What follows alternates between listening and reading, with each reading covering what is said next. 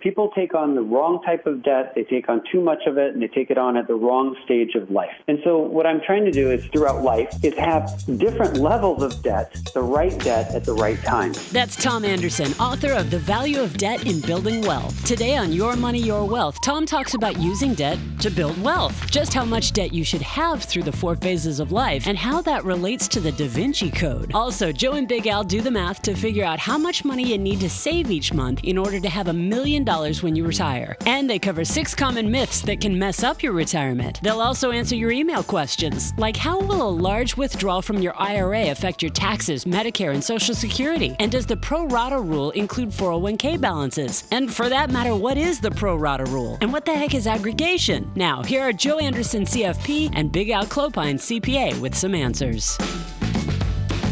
Hey, Alan. There's a number people have in mind when it comes to reaching financial freedom. What number do you think that is? Well, you're talking about the magic number. I think most people would say a million A dollars. million bucks. Yeah. All right, I would agree with that. So, how do you get to a million? How do you get to a million? Well, so, I got some numbers for you here. okay, good. Yeah, let's hear about it. So, I think a lot of times it's like, well, how much money do I need to save to have a million? Sure. All right, so it depends on, So- of course, so- the so- longer you have, If you have if you have one year, you need to save about a million. you to get need to a million. about nine hundred ninety nine thousand Right, right. Uh, but it- let's say if you have thirty years, or maybe it's five years, or somewhere in between. Okay. All right. All right. So we'll start out, and then depends, of course, on the average expected rate of return. Of course. What what are you using? These are all hypotheticals. Let me just have a caveat here of hypothetical. This results may not happen to you, Right. And um, So this is just a, a possible rate of return. It's this is just a couple of kids having a conversation about. I wonder what it would take Got to build a million dollars. okay. All right. So let's say you have 30 years. Okay. So you're 35 years old. Okay. 65, right? That's a Yeah. Thirty. Yeah. Start saving thirty-five. Retire at sixty-five. Okay. Okay. So if you got 30, so if you're 35 or younger, right? Right. You got 30 years. Uh, if you could get a 12% rate of return, average rate of return, Twelve percent. 12%. That's, that's a lot. uh, 283 bucks a month. That's it. Okay. That's not bad. That's not too bad. Yeah. 35, 283 bucks a month. If you could get a 12% rate of return, the Yeah. likelihood of getting an expected rate of return of 12% over 30 years, That's ah, that's tough.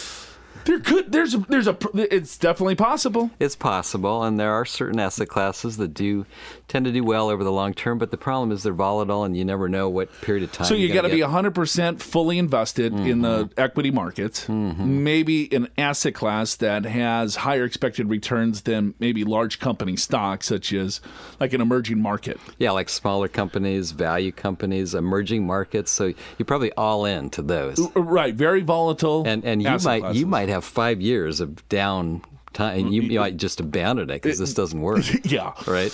So 283 bucks a month. But uh, yeah, and then you know what's going to happen to you. You're going to hit that 29th year, Right. and then you're still all in those asset classes, and then it's going to drop 50%. Right, right. That last year, you I just had one made it. more year. If only I'd saved two hundred eighty-five dollars a month. Well, it doesn't matter with you because now you're almost a million. Now is worth 500 grand. Right. All right. So what, what, what would you say is a better rate of return that we can use for someone with 30 years? 6%, would you say? Yeah, I'd say even seven, six or seven All right. I'll give you both. 6%, 991 bucks. Okay, so about thousand. thousand bucks a month. Okay. If you save that for thirty years at six percent, Okay. million bucks. Okay, Hypothetically, sure. uh, seven percent's 800, 815. Eight fifteen. Okay, so somewhere between eight hundred and a thousand bucks a month at age thirty-five, given a six or seven percent rate of return, is what you need to save each and every month, and you have to stay fully invested at all times. Correct. So that's 30 years. Right. So anywhere from 283 bucks to a thousand. Right. Yeah. Depending on well, your yeah, rate if, of you, you get the 12%, sure. Okay. Um, all right. Let's say you have 15 years. Okay. Okay. So you got 15 years. So, if, so you might think it'd be double, but it's a lot more than double. It's uh, $2,000 a month, uh, 1982 uh, for fifteen years. If you save one thousand nine hundred eighty-two bucks per month for Yeah. fifteen years, twelve percent. You have to get your twelve percent. Yep. Now you're at a million. Right. If you got six percent, you need to save thirty-four twenty-one a month. Three thousand four hundred twenty-one dollars. That could be tough. Fifteen years. So what are you?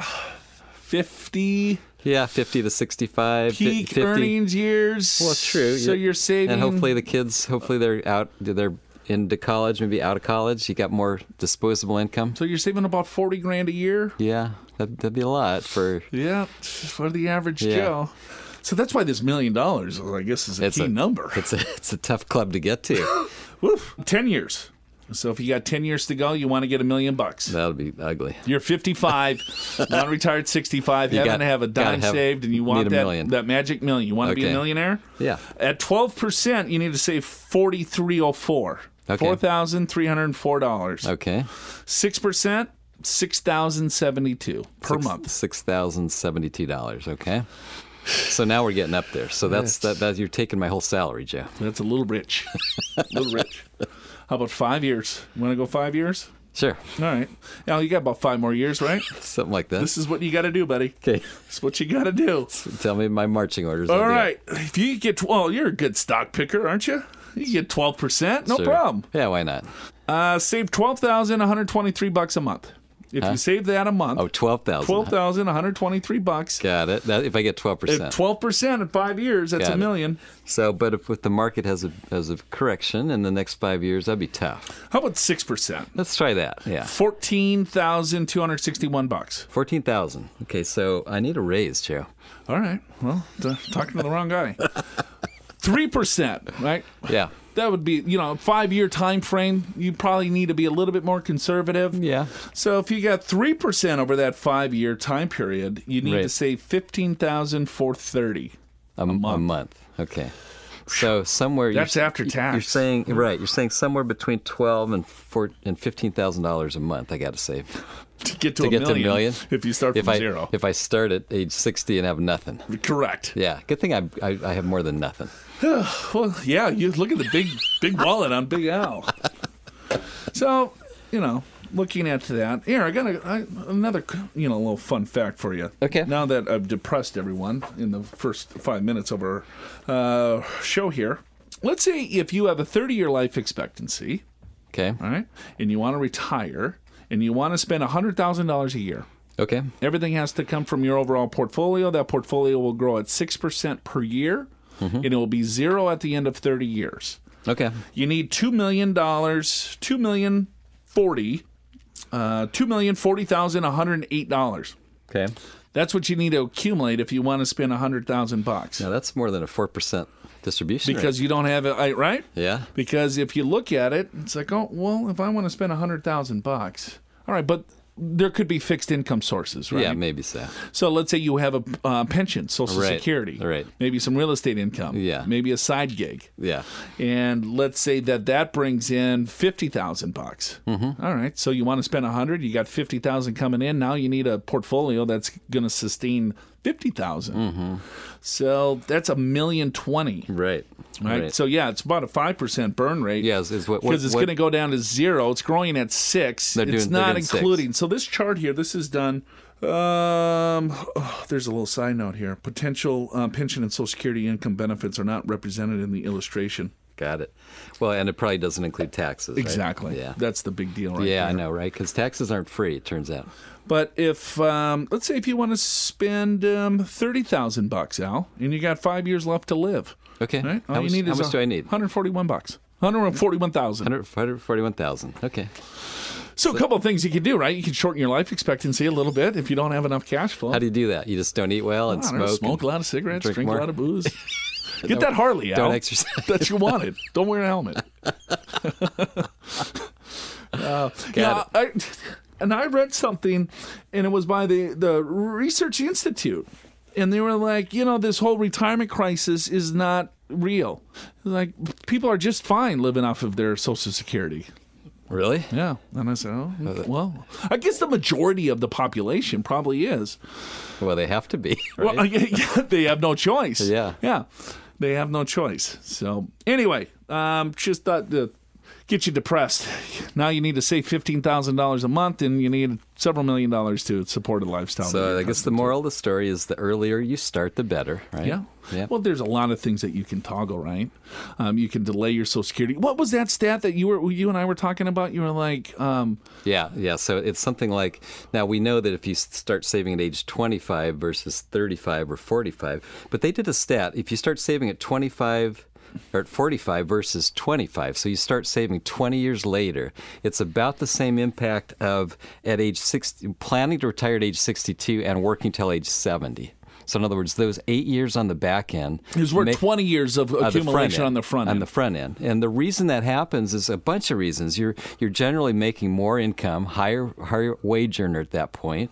Uh, secondly, you've got savings already, so it's just compounding. And third is your Social Security becomes uh, a lot higher because you don't you take it at 70 versus 62. It's what about a 72 percent increase versus 62. And then the bad thing is your life expectancy is shorter, so you have less years to fund it. So it actually it that's how this can work. I, yeah, I still think that 70 should be the new retirement age. Yeah, I've heard you say that Right, before. we're living a heck of a lot longer. well, it people should are be. in The, great shape. The and- problem, though, is a lot of people uh, they they have to leave their jobs not by their own choice. Right. What, 50% of people About are- fifty percent. Ha- uh, yeah, half are forced into an early retirement. Right. So. Nobody knows what's ahead for investors, but Larry Swedroe's book, Playing the Winner's Game Think, Act, and Invest Like Warren Buffett, offers bedrock investing principles that can help you profit in today's shaky markets. Right now, it's available for free to Your Money, Your Wealth listeners. Just click special offer at yourmoneyyourwealth.com to get yours. Learn how to think like Warren Buffett and build a well designed portfolio based on solid evidence and your highest interests. Playing the Winner's Game Think, Act, and Invest Like Warren Buffett by Larry Swedroe, with a foreword by Joe Anderson, CFP, and Big Al Clopine, CPA. Click special offer at yourmoneyyourwealth.com to get your free copy. Hey, welcome back to the show. Show's called Your Money or Wealth. Joe Anderson here, certified financial planner. I'm with, of course, Big Al Clopine. He's a CPA. Thanks for tuning in. We got Tom Anderson back on, Al. We do, and it seems like I mean we talked to Tom recently, but uh, he wrote a new book. Yes, he did. And there's no relation. I wish. Oh, Yeah, I can. yeah.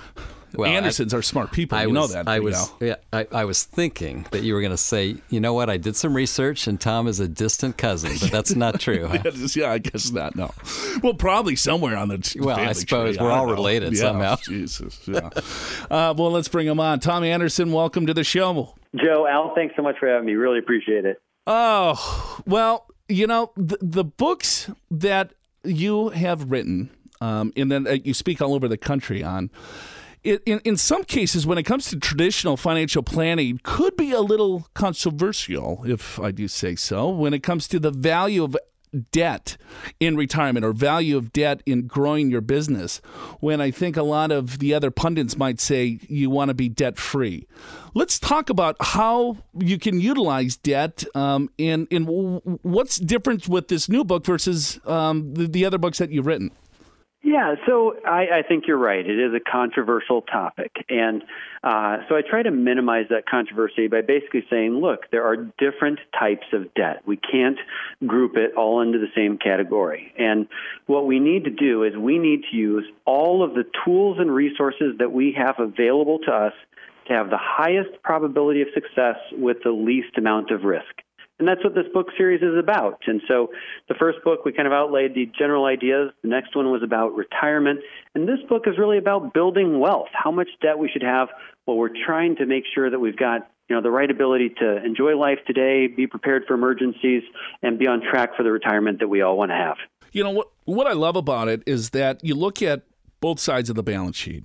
Right, you got the equity side and the debt side, and then when you think of building wealth, a lot of times you're like, well, if I look at a net worth statement, I look at my assets, then I look at my liabilities, and I subtract my liabilities from my assets, and that equals my net worth. So if I have larger debt, or if I continue to hold that debt, how is that actually going to build me wealth? Well, if you just hold the debt and you don't grow the assets, then it mathematically can't grow your wealth.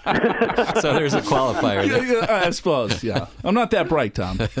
Well, but this is important, and this is where it, it is controversial because my books aren't about buying things that you can't afford. Uh, they're not about you know ways to, to do kind of stupid things that we shouldn't be doing. It's about living responsibly, and part of being responsible is that if you choose to have some strategic debt in place, I assume you're going to save the difference.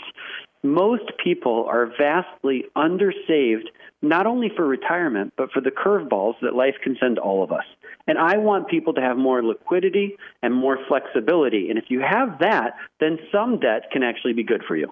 So let's talk about that. What are some of the strategies that people should think about? Well, first of all, they should uh, uh, group debt into different categories. I, I have basically three categories of debt what I call oppressive, working, and enriching debt. Oppressive debt is going to be things like credit card debt. If you've got a credit card at you know 19%, then you need to step in and pay that down. Uh, that that will oppress you. Payday loans will oppress you. Any debt at a rate greater than 10%, get rid of as fast as you possibly can. Yeah, most definitely. But I think when people think of debt, that's what they're thinking of. And it's like, well, no, pay that thing off, right? You got credit card debt, you have, you know, or, or let's go to Best Buy and then you get conned into buying that nice TV and, oh, you want 20% off? Yeah, open up a Best Buy card. And then next thing you know, it's kind of this um, tumbling effect, if you will. Yep, you know we all want that new uh, uh, flat screen TV with the more features and so forth, and we can put it on the the merchant's card, and that is not what this is about. so we're uh, all right. We can't do that then. All right. Can't do that. Where conventional and wisdom uh, and I are on the exact same page is get rid of all of that type of debt as fast as you possibly can. It's not about that type of debt.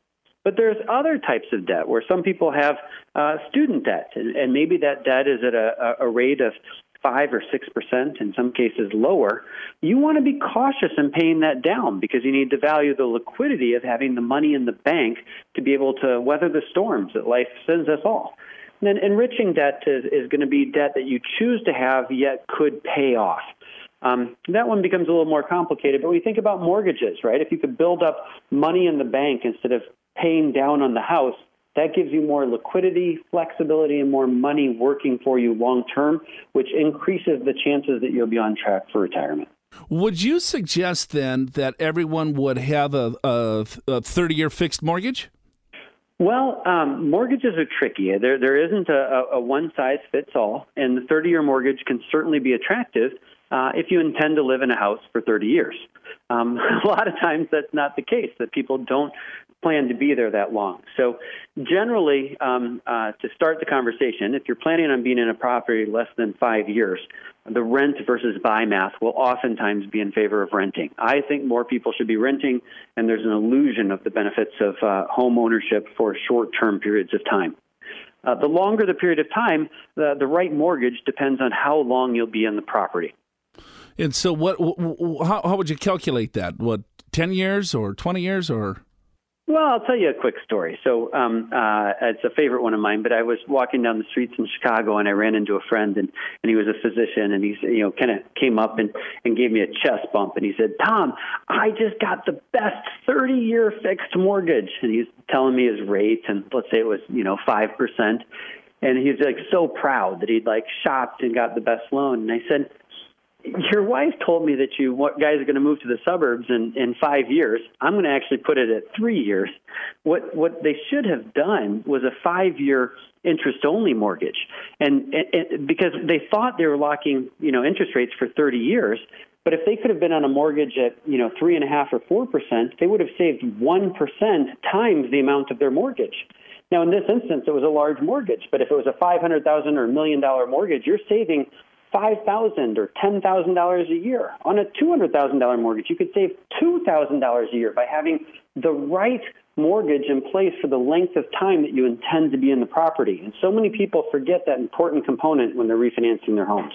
You know, Alan, I've um, done several different types of analysis, and in your book, I mean, you mathematically prove um, that having certain debt is is going to enrich your overall wealth, and we've done the same. And I'm a big believer of having you know certain type of debt because we, see individuals that want to you know be debt free at retirement, and that is a phenomenal goal. Um, however, there's lack of liquidity, as you said. So they might be paying you know double to their mortgage to get all of this you know capital down, but they have very little money in retirement accounts, or you know not enough cash reserves, or there's no diversification in how they're saving in regards to maybe they should be putting the money into a Roth IRA or or maybe just a brokerage account, uh, you know, to get them a little bit better liquidity when the when they do start drawing these things down.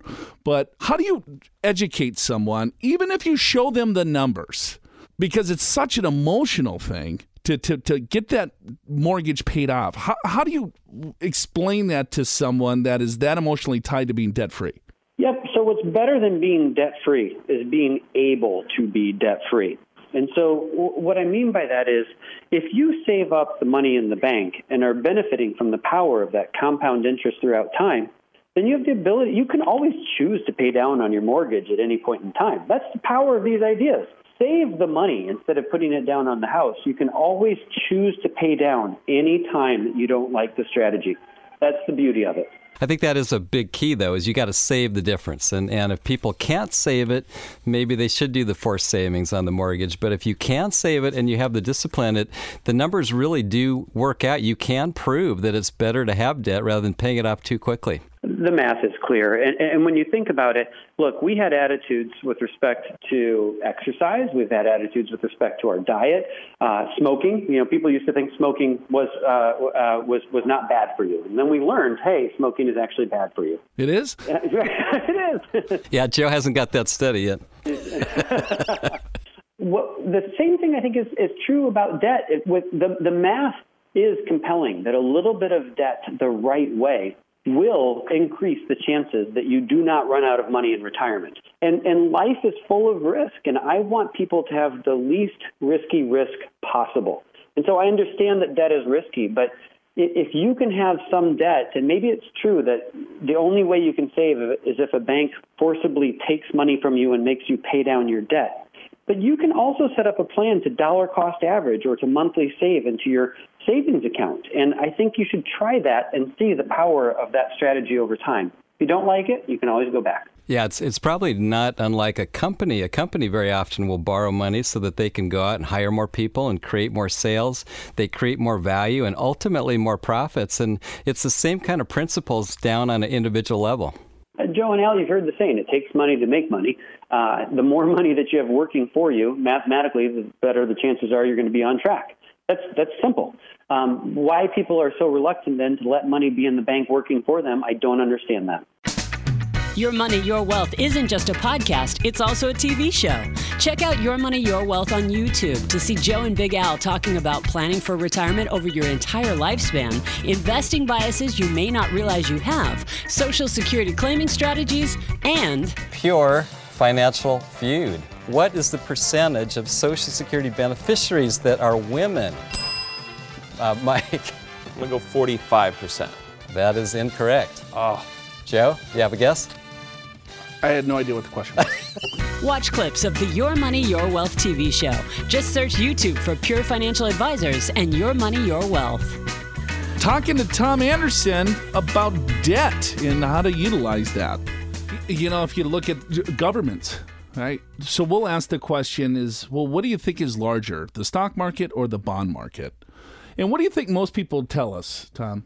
Well, of course, they think the stock market. Yeah, they. It's like the stock market is a lot larger than the bond market, and I try to give this analogy. It's pretty stupid, but it's like if you think of like this, the bond market, think of the globe, you know, and then if you think of the the stock market, think of like Santee is like a really small city here in outside of San Diego. Santee, yeah.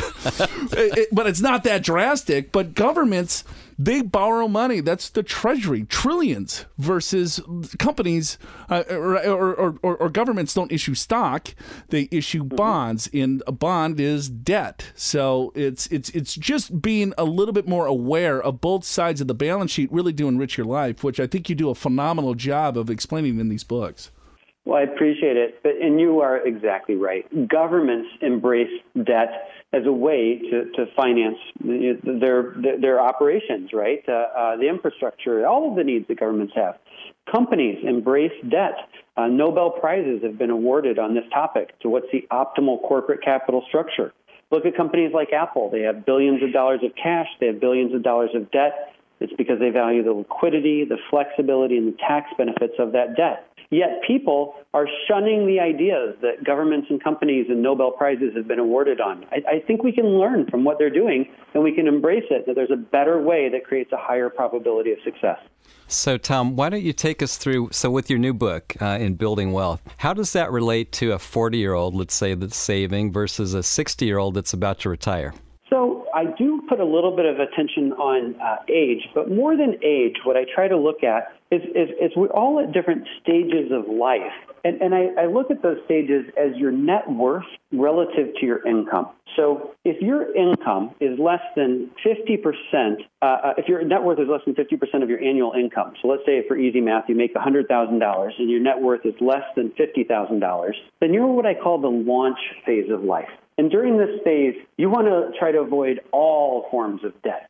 You just really want to focus on building up that liquidity and savings. You could be 25 or you could be 40, but if you're in the launch phase, eliminate all forms of debt and build up money to break the check to check cycle. would that include a mortgage? Um, actually, this is, uh, uh, again, kind of against conventional wisdom, but even a mortgage during that phase, I don't want you to take on debt. Even what we could both argue is good debt, I don't even want you to have a mortgage in that phase because so many people jump into home ownership too early. And I, I had personally bad experience with it. I moved into a house and then, you know, the furnace went out and I had a $6,000 bill and I paid it, and I basically still had heat and just less money in my account, and was back to check to check, right? and then I had to do the roof, and, and so uh, home ownership has benefits, but there's a lot of expenses associated with it. You don't have liquidity, you can't handle those curveballs. What's the next phase?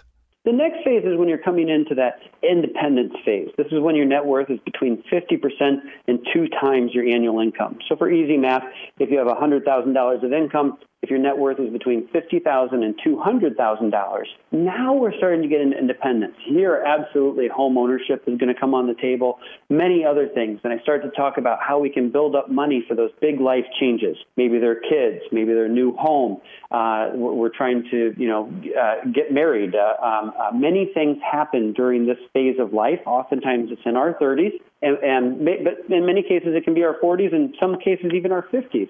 Here, we can want to embrace the right amount of debt. We want to have good debt in our life, and we don't want to pay that debt down. I'm actually comfortable having a higher debt level during those phases, and all additional money I want to build up your liquid investment assets, not to pay down that good debt. Well, let's go to the other phase, and then and then I'll recap.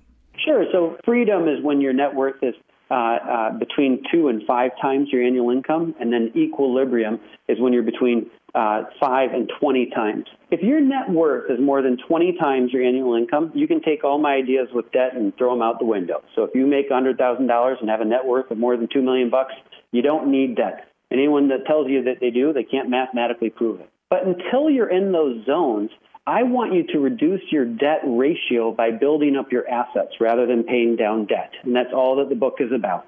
Once you break through that 20 time ratio, which we should put you on a path to how you'll get there, you can do whatever you want to do. So, when you're in different phases, you want a different debt ratio. And I think that's where people might get a little bit confused when they just hear the word, you know, building wealth with debt. Because if, if you're in a certain phase, it's like, no, you should not have any debt at all. And I think the people that get in trouble with debt, they have debt in the wrong phase potentially. That's exactly right. People take on the wrong type of debt, they take on too much of it, and they take it on at the wrong stage of life. And so, what I'm trying to do is, is, is throughout life, those launch independence, freedom, and equilibrium, is have different levels of debt, the right debt at the right times. And so, um, actually, what uh, the, the, way the ratios were come up with is uh, uh, it's through what's called the Fibonacci sequence. Are, are, you familiar with what's called the divine ratio or the golden ratio? Nope, we're shaking our heads. I, I told you, Tom, edu- I'm not that I'm not that smart. Ed- educate us. Have you seen the movie the uh, the Da Vinci Code? Yes, I did see yeah, that. Tom Hanks, love him. Yeah, Tom Hanks. So what happens is uh, uh, Da Vinci was uh, obsessed with this. Have you ever seen the picture of the, the man with his kind of arms spread out and, and his legs? It's the, the Vitruvian man. And what it's talking about is, is, is it's a, a, the perfect proportions in, in our bodies. If you think about it, uh, the proportions in a, a rose are the same as a hurricane as the Milky Way. Mozart and Beethoven have been obsessed with the, the ratios, and, and there was a mathematician called Fibonacci, and in the beginning of the Da Vinci Code, this mathematician, uh, um, uh, uh, there's a, a, reference to that uh, sequence. Uh, it's called the divine ratio or God's ratio because it, it, it, there's a, a series of ratios of balance. And what I actually do in the book is I apply those ratios of balance uh, to your financial life, saying that we can be a rose or a hurricane or the Milky Way, and we can have different levels of balance throughout our life. That's great stuff, Tom. I really appreciate your time. I know you're super busy. Guys, you got to get this book. It's The Value of Debt in Building Wealth. Bestseller, Thomas J. Anderson. Tom, thanks a lot again. Any last parting words for our audience? It's like red wine, chocolate, the right amount, the right way, good for you. Uh, too much of debt, bad for you. So it's all about focusing on the phases of life and balance would be my big themes for people as they embrace these ideas going forward. So as we go into the weekend, you're telling me to drink in moderation. Exactly right. That's what I heard. he said it right to you. Yeah, boy. God, Tom knows me well. All righty. It's been three decades since the last major tax reform, but this could be about to change in a major way. That said, the president and the Republican Party are still divided on a number of key policy questions. Visit the white papers section of the Learning Center at yourmoneyyourwealth.com to download the white paper Tax Reform Trump versus the House GOP for a deeper look into the proposals. How might income tax, estate tax, and business tax change? Are your tax strategies at risk? Download the Tax Reform white paper to find out more. Visit the white paper section of the Learning Center at yourmoneyyourwealth.com. Time now for Big Al's List. Every week, Big Al Clopine scours the media to find the best tips, do's and don'ts, mistakes, myths, and advice to improve your overall financial picture in handy bullet point format. This week, six common myths that can mess up your retirement. I don't want to mess up my retirement. So, what are the things that I have to watch out for? And, and myth number one, Joe, is um, the myth is that you have a magic number because we just talked about magic numbers. I know it's a, it's an easy assumption. All you need to have a comfortable retirement is save enough money so you can withdraw four percent each year of your nest egg.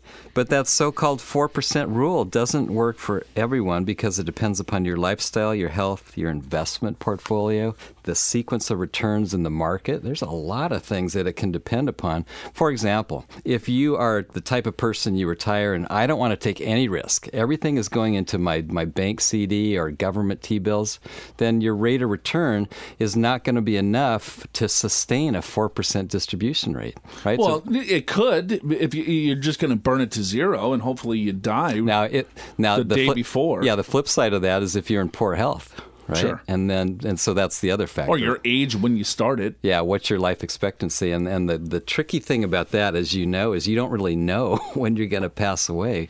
Generally, unless you go to a fortune teller or something like sure. that. But uh, generally, you don't know. So it, you may you may live to 80, but you may live to 90 right? So maybe you ought to plan till 90 because you just don't know. Right. And I think it also depends on what you're going to spend, uh, you know, how much you're going to spend. You know, I might just binge watch Netflix. That's your retirement, right?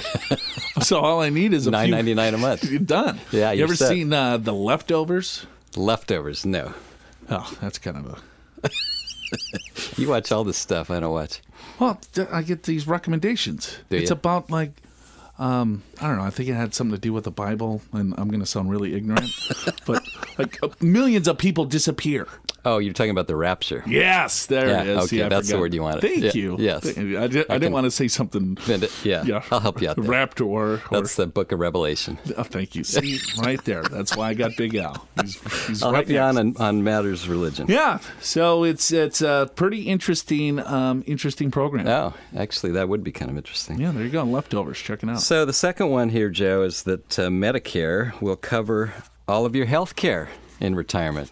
We know that's not true. It's uh, Fidelity tells us that a 65 year old couple is going to need to spend around $250,000. Well, if Fidelity course, tells us, of course it's. Yeah, then you know it. You know it's true. But Joe, I've got a second source, Employee Benefit Research Institute. So here's what they say: 65 year old uh, that wants a 90% chance of having enough savings to cover health care expenses in retirement. The average male would need 124,000. The average female 140,000. So if you add those two together, it's about 164. So we're getting some collaboration from different sources. And the way that they come up with that is uh, that just realize this that Medicare doesn't cover everything. And in, in a lot of cases, you're going to be out of pocket for a bunch of stuff. That's sometimes why people get supplemental insurance, but but that's expensive too, right? So you got to factor that in. But you know what bugs me about that stat is that I think sometimes people will use that stat to scare you, right? to, to- right to think that you need an additional 250,000 in the bank. Yeah, and so you're thinking, I've got I've got two hundred thousand. It's going to fund my retirement, so I got nothing. for I got medical. nothing less. Everything's going to go to healthcare. Right, right. and and w- when you get close to retirement, right? It's like you're you're dotting your i's, crossing your t's. You're taking a look at every penny that you have and making sure that this lasts you for the next 20, 30 years. And then you get these stats coming out and say, well, you know, an average couple is going to spend 250,000 bucks. And right off the bat, I'm thinking, wow, I need an additional 250,000 on top of that just to cover health care. Right, yeah. Well, no, it's you know, do the math. It's a few hundred bucks a month. Yeah, and this is an article, Joe, written uh, in uh, it was CNBC that published it, and even the way that it's written here, it says a 65-year-old um, wants that wants a 90% chance of having enough savings. Then they go on the average man would need to save 124,000 dollars, and the average woman would have to sock away 140,000. Which I agree with you, it's misleading because really a better way to say this is this is what you're going to spend over, Over your lifetime. right? And you have hopefully sources of income like Social Security, like pensions, like your savings. That's where this comes from. It's not like you need this this store Stored, funds. yeah, You, you- yeah, You have your little healthcare um, little little bucket. I got my bucket for fun. My envelope. That would have been a fat envelope. There yeah, right. That this is a fat one. So I got my healthcare envelope. There's two hundred sixty-four thousand in ones. You know what's interesting though is not included in these figures is long-term care. Sure. So long-term care, if you need that, this is over and above this two hundred fifty thousand ish. Yeah, no, that's a real scary statistic there too, because a, a lot of us are going to need some sort of care. Right. You know, it It's could- probably half, right, or more. Yeah, well, it depends on the stats, right? But Right, I've seen whoever you- seventy. right. But it, you know, and so it could just be for a couple of weeks. Right. Or it could be for several years. Sure. You know, so you look at the average stay in a long term care facility. What is it, about three years, three and a half years, depending on if you're male or female. But that's an average. right? Yeah. So some of us will, like Christopher Reeve, he needed, you know, long term care for many, many years. Yeah, and a lot of people go in for a month or, or less. Right, you get, you, or they die, or well, that you that know, or, or, you or hip, the- hip replacement, or something. You need you need some convalescence, so you're not necessarily there forever. Sure. So that that happens. So here's another myth, Joe, which is uh, you cannot count on Social Security benefits. How many people do we talk to that say, you know what, Joe Al, let's not even include Social Security in the plan because I don't think it's going to be there. Sure. And the truth is this: uh, is even if the Social Security Administration runs out of money, as they projected in 2034, 79% of your benefits will still be paid out. Why? Because people are still contributing to the Social Security Administration because they're working. So, in other words, I'm not saying this is great, but I'm saying that worst case, uh, uh, under current projections, you will receive almost 80% of your promised benefit. Now, the truth is that's if only if Congress, Senate, President make no changes, which is uh, not likely, to be honest, because so many people are depending upon Social Security. And by the way, they've made changes in the past that have fixed it. It's it's just that no one wants to fix it because it adds more tax dollars and, and it's it's very unpopular. So what will likely happen is as we get closer to 2034, someone will have to fix it, and there you go. Right. Yeah. And, you know, I know some people are thinking too, it's like, well, we don't know. I mean, of course we don't know what's Yeah, we don't. happen in 2030. Uh, all you can do is kind of take your best guess. But uh, here's what I will say, though: is uh, if you have a lot of assets, it is possible that means testing will come at some point, which means that if you got enough income or assets, maybe you're not allowed to take Social Security. Sure. That's possible. It's not true now, but that is possible. Yeah, I think that's definitely one way. And They'll probably, you know, delay Social Social Security benefits uh, for people in their 20s, 30s, 40s. Yeah, right? but since we're living longer, they Right. kind of need to. I bet you the youngest age will instead of 62 will be 63 or 64. Or they might like keep that. the earliest age at 62, but their full retirement age it won't be 67. Right. It might be 70. It might. 69. Yeah, Something right, like that. right. Or they're going to change the cost of living adjustments on it. There, it could be means tested. It could be, you know, all, or a combination of all of it. They could increase our, you know, payroll taxes. Yeah, that's that's probably the most likely, Joe. Is it'll be kind of a little bit of everything. But here's what I'm confused about is that the millennials is the largest generation by numbers. Right. And so we hear constantly that the baby boomer, this age wave, Right. right, um, is you know coming through now, Right. and they're going to disrupt the the stock market because they're going to be taking money selling- out yeah. of their accounts Right. and this and that. And I'm just like, oh my god, it's all these fear mongers. It drives me nuts. but if the largest generation is the millennials, let's say in the next 20 years, now they're all in you know the workforce. Uh, I don't Yeah, know. and they're So- they're investing and they're saving and they're contributing to Social Security Administration. So I would agree. I think that a lot of the original predictions, maybe if you will, years ago were, were based upon the baby boomers being the largest generation, and lo and behold, now the millennials are. When it comes to planning for retirement, what you have now versus what you actually need are two entirely different things. How do you get from point A to point B? Do you have a plan to achieve your retirement goals? Visit yourmoneyyourwealth.com and sign up for your free financial assessment. There are so many things to think about income, risk, asset allocation, inflation, taxes, social security, healthcare, Medicare, long term care. The list goes on and on. You need to talk to a professional. Sign up for a free two meeting assessment with a certified financial planner at yourmoneyyourwealth.com. Joe, I'm working on a list here called the six common myths that can mess up your retirement. And uh, here's one that says that you will be able to work as long as you want to. And uh, people, they're more and more, they're planning on working longer to save for retirement. About 30% of U.S. workers uh, over age 60 say they don't plan to retire until at least age 70. And 20% say they don't believe they will ever retire. Uh, but that's by a survey on Career Builder. Now here's another one, EBRI Retirement Confidence Survey. So they they have uh, they said more than half the people expect to work past, age 65, but the current stats, Joe, people working past age 65, it's only 15 percent. So a lot of people are not able to work, and it's uh, and if you think about it, how could that happen? Well, there's a lot of reasons: your own health, your spouse's health, your parents. Maybe you got to take care of them, uh, or maybe your job it's it's passed you by. Maybe somebody somebody younger, quicker takes your position, especially if you have a technical type position and you're not keeping up. And a lot of times, if you're in your 50s and 60s, your salaries are higher, and companies look to try to try to decrease that salary. So just be aware that you don't always have control over that. Hey, here's um, another confidence uh, survey, the 2016 Retirement Confidence Survey and Worker Confidence Survey. So, planned age retirement before 60. So, they surveyed, right? Yeah, 8% said they plan on retiring before 60.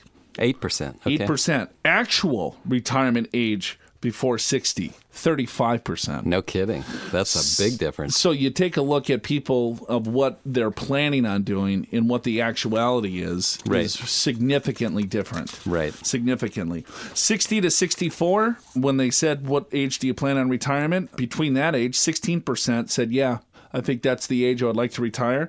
Actual 34. Right. All right. Right. So you look at Sure. 70% of actual retirement ages is before 64. Right. Seventy percent. Right. 35 and 34, Yeah, pretty yeah. close. Yeah, yeah. Right? And so if you look at people that planned on retirement 70 plus, 26%. Actuality, 8. Eight, yeah, right. So, and that's consistent with that Voya survey that came out a few years ago that said about 50% leave the workforce quick, sooner than they were expecting. So, all right, Joe, here's another one. You will spend less and pay less taxes in retirement. Well, that's an interesting statement. Uh, that certainly is true for some people. I would say most, Most, not our listeners, but most. Yeah, so if we focus on our listeners that have saved and done the right thing and they've got assets, you probably want to spend more. I mean, how many people have we talked to that say, "Joe, Al, I we we've been we've wanted to do these trips. We've been meaning to fix the home. I was thinking about getting an RV. Right. You know, gosh, I be- But a lot of those people still don't pull the trigger doing it because they are fearful of running out of money. it's true too.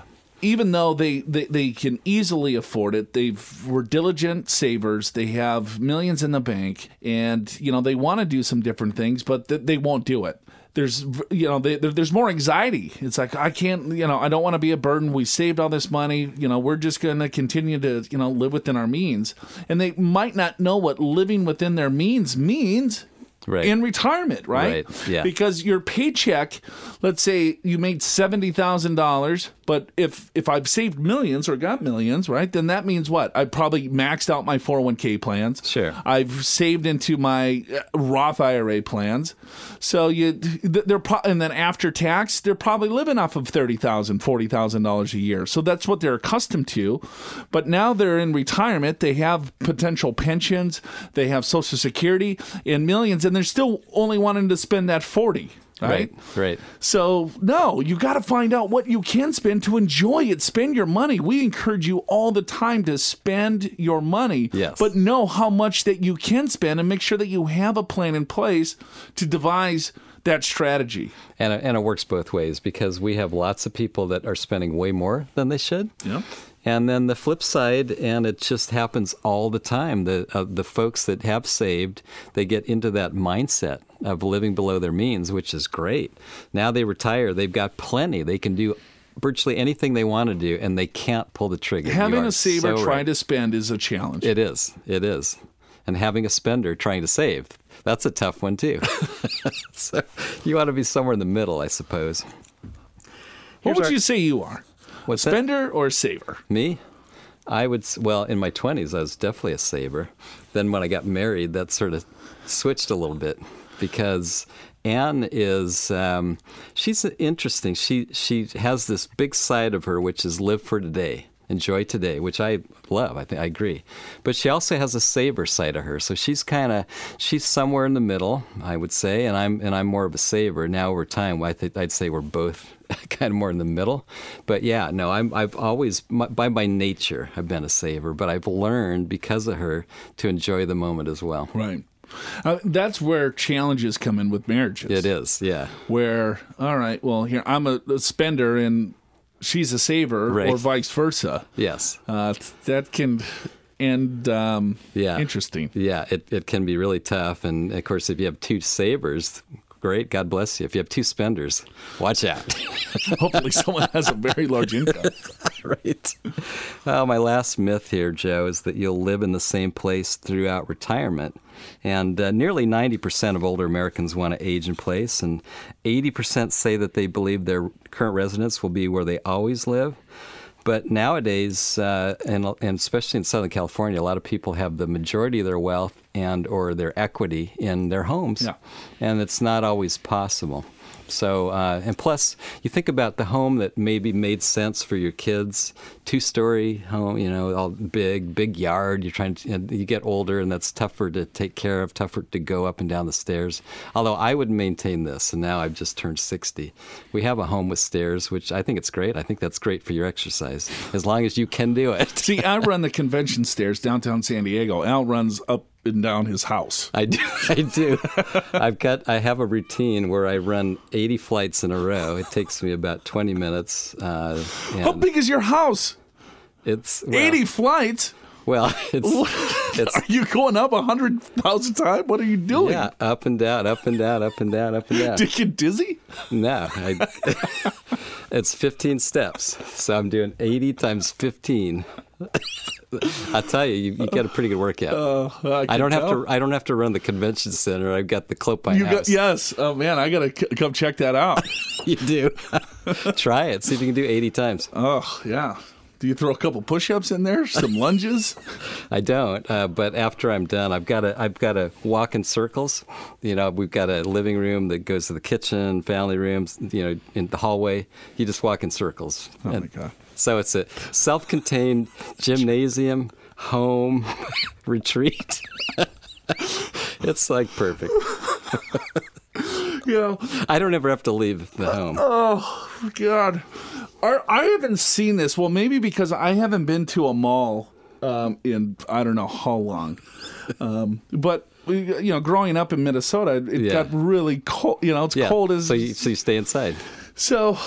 And you know, as a teenager and things like that, you'd go to the mall. Yeah. And these uh, the, the little old ladies, you know, nice gentlemen. Yeah. they got their walking shoes on, headphones, just cruising walking. around the mall. The indoor mall. I yeah, take in- it. Yeah. it's, yeah. it's inside. Yeah, right, So, oh, right. Clopine, you'd be all over I'd be all set. Get, So you get a little hand weights, So- and move your move your arms, get a little bi workout, No, I just get a couple cans of peas. duct tape them to your I, hands. I don't. I don't need any of that fancy stuff. Oh God. It's time to dip into the email bag with financial questions courtesy of Advisor Insights from Investopedia and you, the Your Money, Your Wealth listeners. Joe and Big Al are always willing to answer your money questions. Email info at purefinancial.com or you can send your questions directly to joe.anderson at purefinancial.com or alan.clopine at purefinancial.com. Alan, I'm 74 years old and retired. I am collecting RMDs and I'm in the 15% tax bracket. Okay. If I withdraw a large sum, say $100,000 from my IRA, will it be taxed at 15% or will it raise my income and cause me to be taxed at a higher rate the year following? Also, will it affect my Medicare premiums and Social Security payments? Wow, there's um, a lot of questions there. That is a good question. Let's start first with the taxes. And we have a marginal tax system, which means the first few dollars that you earn is taxed at 10%. Then there's a 15% bracket, 25% bracket, 28. It gets as high as 39.6. So this individual's in the 15% bracket, and we'll just assume he's single. The 15% bracket goes up to about $37,000 of taxable income. So let's just assume with his required distributions, and I don't know whether Social Security is taxable or not, but that extra $100,000 will be taxed maybe a little bit in the 15% bracket, but mostly in the 25% bracket, and probably some in the 28% bracket, some potentially even worse. Maybe it's subject to alternative minimum tax depending upon how close this individual is to there. So I guess the so the answer is no. When you draw more money out, it's a graduated tax schedule. So you're going to put yourself into higher taxes. Now, understand this though. If you put yourself into the next bracket by a dollar, you only pay the extra tax on that dollar. Yeah, that's a great not, point. Not the whole thing. Yeah, let's say, um, yeah, you, you put yourself. Let, let, let- I know married, um, seventy-five thousand dollars is let's say the fifteen percent tax bracket for a married couple. So if it's seventy-five thousand dollars and he wanted to convert, let's say a hundred thousand. Right, and if he had no other income, he's got deductions, exclusions, and exemptions. So we would need to see his tax return to determine how much of that hundred thousand dollars is going to be taxed at what rate. Right. So looking at your 1040, you would want to look at line 43, which is the second page, um, about halfway down of your tax return. There's going to be a number there, line 43, that's going to tell you what tax bracket that you're in. Then you can look at the tax tables and say, and you can go to irs.gov and look at the tax tables and say, all right, well, I have room in the 15% tax bracket, let's say of $25,000. So maybe he would take a distribution of 25,000 versus the 100. Right. Or you look at, all right, well, how much money does he have in his retirement account? How much is his RMD? How old is his wife? And how much is in her retirement account? Then she's going to have an RMD if she's younger. And then what are those two RMDs together, required minimum distributions out of retirement accounts, going to be combined? And what tax bracket is that going to put them in? So there's different things. But to go back to what you said, Al, if it's $1 over, let's say if he took more money out and it jumped uh, in, in like $500 more into that other tax bracket, well, just the $500 would have been taxed at that higher tax rate, not the whole amount. Right. Where I think people get confused. It's They- like, well, I fell in that 25 or 28% tax bracket. So does that mean everything is then taxed at that Yeah, rate? I, I would honestly say maybe as many as a third of the people that I talk to, they think that's how taxes work. Sure. One dollar in, now I'm in a higher tax bracket for everything. It's just that extra dollar.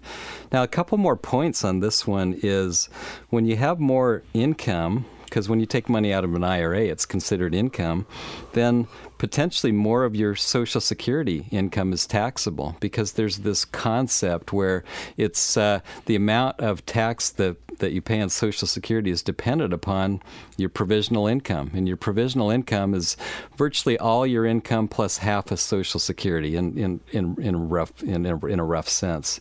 So here's what can happen for those of you that are in the 15% bracket. You take more out of your IRA, and now all of a sudden, you, more of your Social Security is taxable. And I just saw an example recently of someone that took about $7,000 more out of their IRA. It caused their their taxable income to go up by $10,000. dollars mm-hmm. So in other words, they are paying 15%, but they're paying 15% on 10,000, not 7,000. So the effective rate on that 7,000 that they pulled out might be 22% or even as high as 27%, depending upon where you are on this scale. So so be aware of that. Yeah, it's, it's it's a weird scale with Social Security because all of a sudden each dollar that you add as ordinary income, let's say as a retirement distribution, it will add another dollar if you're in this zone Right. to taxable income of your Social Security. Yeah, and I and it's it's a hard thing to explain, but I, I've seen in some cases where someone has pulled out an extra thousand dollars from their IRA, and they ended up paying about two hundred seventy dollars of extra federal tax because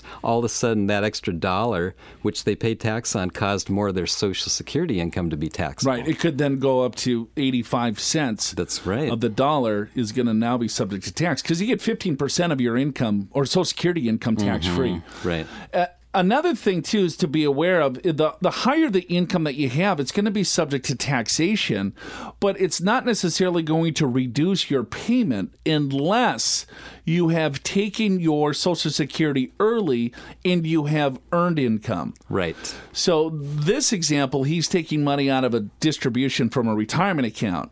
So no, would have zero effect on the actual dollar payment that you're receiving from a gross standpoint, but your net might be completely different um, after taxes because maybe more of that's going to be subject to income tax. Right. And so it, at, at the current time, when you take Social Security early at age 62, all the way to full retirement age, which this year is 66 years and two months, well, then there's limitations on how much earned income, in other words, how much salary you can have. Uh, once you get over that age, 66 years and two months, it doesn't matter how much you make, whether it's salary or not, it doesn't impact your benefits. It does, however, impact how much you make you pay for Medicare premiums right? Because the more that you make, you can go up into higher levels. And as a single taxpayer, you're going to love this, Joe. I guess I wasn't paying attention uh, because I printed out the 2014 tables. so I'm about three years behind. But Where did you even find that? I don't know. I was on the internet because I, I lost my other sheet. Well, you know, I have a stack of about a thousand of those. Yeah, I just don't know where they were, and I forgot to ask you. Anyway, um, in 2014, a single taxpayer, once they made over eighty-five thousand dollars, they they started paying more in Medicare. It's it's about ninety thousand, Yeah. something like that. Currently, So where Medicare premiums are means tested, yeah, the more income that you have, you're higher the premium you're going to that pay. that is correct. That is correct. Where Social Security is not there yet, so the more income that you have, they're not going to reduce that. Uh, but the Medicare premiums will increase with the higher income yeah, that you have. You know, here's another side point. But they just take a look at the last two years. Right. So if you do have a big jump, you know, some of it is you could fight the increase in payment as well, depending on the circumstance of how that income was created. Right, So just right. FYI.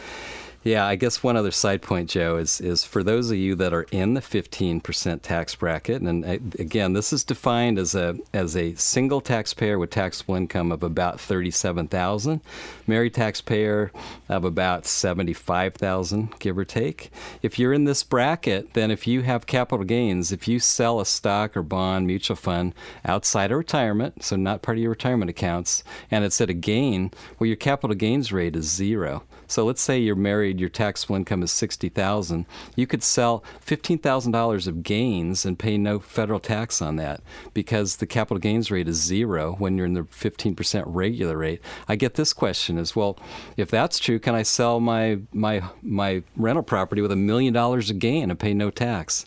And the answer is no. It's the same idea. It's a graduated schedule. The first 15,000 would be tax free in that example, but everything else would be taxed at 15% capital gains rate or 20% rate once you get up over about 450,000. I have a question that was given to us Okay.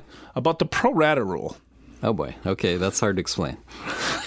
we'll, we'll give it our best shot. So the question is Does the pro rata rule include 401k balances? Okay. Right. Uh, the quick the quick answer is no.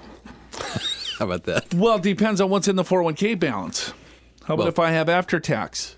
What if Well, I that- have Roth? What Well, I. it, the pro rata rule doesn't. The 401k balance doesn't affect pro rata rule unless you roll it. What? Well, there's a there's multiple pro rata rules. What one are you referring to? Well, uh, give me the question. Well, That's the question. Oh, that's the question. Well, there's there's.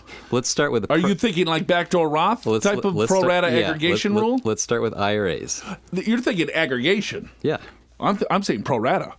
same thing. No, it's not. Okay, you, you enlighten me. All right. Aggregation is aggregating all of your accounts. Okay. So if I have, let's say, multiple IRAs, okay, and if I have after tax balances in those in one IRA, Okay. and I have pre tax balances in all my other IRAs, Okay. Okay. So if I look at taking money from the after tax account in my IRA, Right. Right, I can't just say, give me the after tax money. And let's say I have $10,000 in that after tax account. 5000 is after tax, 10 or another 5000 of growth. $10,000 is um, total balance. Right. Okay. The pro rata rule is that if I took a distribution, and that let's just say that was my only IRA account. Sure. If I took a dollar out of there, fifty percent of it is going to be tax free. Fifty percent of it is going to be taxable. Right. That's pro rata. Right. The aggregation rule is saying, all right, well, wait a minute, how many more IRAs do you have? And let's say I have five other IRAs with um, a, a total of eighty thousand dollars Right. or 90 let's call it $90,000. So now I have a total of $100,000 in IRA balances. Right. Does that make right? Yes. Yeah. So that's aggregation. Okay. So okay. Well, then I'll amend what I said. They're related. Sure. sure. Well, it depends on what you're what- Yeah. So so here. I think we use that in conjunction only when you're looking at trying to do a backdoor Roth IRA.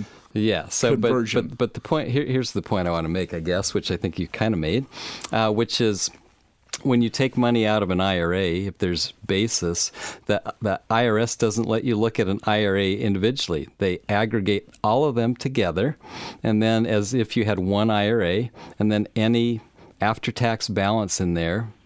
Let's say it's five percent of your total IRAs. It doesn't matter which IRA you draw it out. Five percent is tax-free, and ninety-five percent is taxable. Right. And then so if you have the 401k and a bunch of IRAs and you're looking at the pro rata rule, then they would not include that 401k because that 401k would have a separate pro rata rule within the 401k plan. Correct. So if the question is, does the pro, does the account balance in my 401k affect the pro rata rule in my IRAs? The answer is no, because they're separate. That was the answer I gave at the very beginning. Got it. Got it.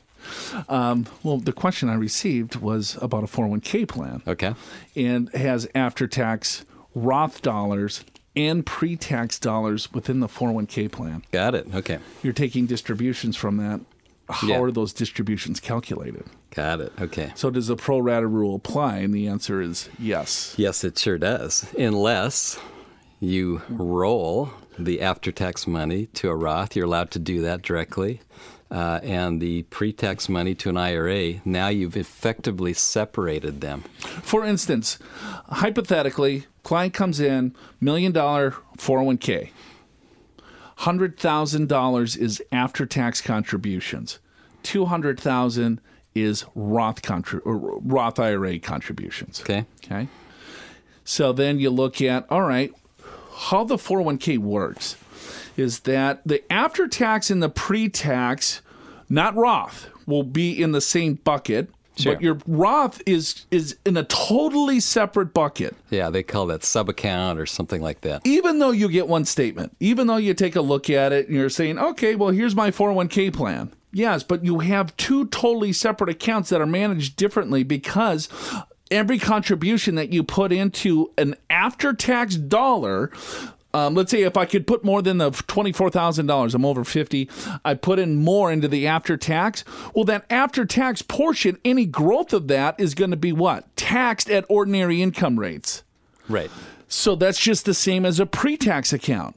But your after tax contributions will not be double taxed. If I have a Roth account and I put dollars in, and let's say I have a hundred thousand dollar contribution, but those contributions are going to grow over my, my my time period of investing. And so they have to keep it in a separate accounting system so they can keep keep everything separate to see what those Roth dollars grew to because all of those are going to come out tax free to you. Right. So this is where it gets a little bit confusing when you have a 401k plan with Roth contributions, after tax contributions, and pre-tax contributions. What do I do? Do I keep it in the plan? Do I roll it out? If I take distributions, how do I calculate all this stuff? Good news is is that I think if if you have that hodgepodge in your 401k plan, that is really good news because you can separate all that stuff very, very easily once you separate from service. You could say, you know what? Here, my Roth 401k, I'm going to roll that into a Roth IRA. A lot of pros there because there is a required distribution in a Roth 401k. There is no required distribution for a Roth IRA. Those after tax contributions, guess what? Boom, roll those right into your Roth IRA. And then now the growth of that after tax stays in the 401k, plus your other pre tax. You take those dollars out, it's going to be taxed at ordinary income. But you roll that into an IRA, that's tax free until you pull the money out. Now you can separate all this stuff and consolidate the certain tax buckets, it, and then you have a lot more control of how much taxation that you want to hit on your tax return versus using the pro rata rules that the IRS has given us. All right, well, that that was a mouthful. That's tricky stuff, man. Okay, alrighty. Hey, um, hopefully you enjoyed the show. That's it for us today. Uh, for Big Al Clopine, I'm Joe Anderson. We'll see you again next week. Uh, show's called Your Money Your Wealth. So, to recap today's show, the earlier you save and the more you save, the better your chance of having a million dollars or more when you retire. You should consider the possibility that you won't be able to work as long as you want to. You should also carefully weigh all the factors involved when deciding whether to make a large withdrawal from your retirement account. Pro rata and aggregation are different but related. And right about now, hiring a professional to help you with all this stuff sounds like a really good idea. Special thanks to Tom Anderson, author of The Value of Debt in Building Wealth, for explaining the types of debt, the four phases of life launch, independence, freedom, and equilibrium and how much debt you should have during those phases. It's all about balance and the golden ratio. Subscribe to the podcast at yourmoneyyourwealth.com through your favorite podcatcher or on iTunes, where you can also check out our ratings and reviews. And remember, this show is about you. If there's something you'd like to hear on Your Money Your Wealth, just email info at purefinancial.com. Listen next week for more Your Money Your Wealth presented by Pure Financial Advisors. For your free financial assessment, visit purefinancial.com. Pure Financial Advisors is a registered investment advisor. This show does not intend to provide personalized investment advice through this broadcast and does not represent that the securities or services discussed are suitable for any investor. Investors are advised not to rely on any information contained in the broadcast in the process of making a full and informed investment decision. Your Money, Your Wealth opening song Motown Gold by Carl James Pestka is licensed under a Creative Commons license.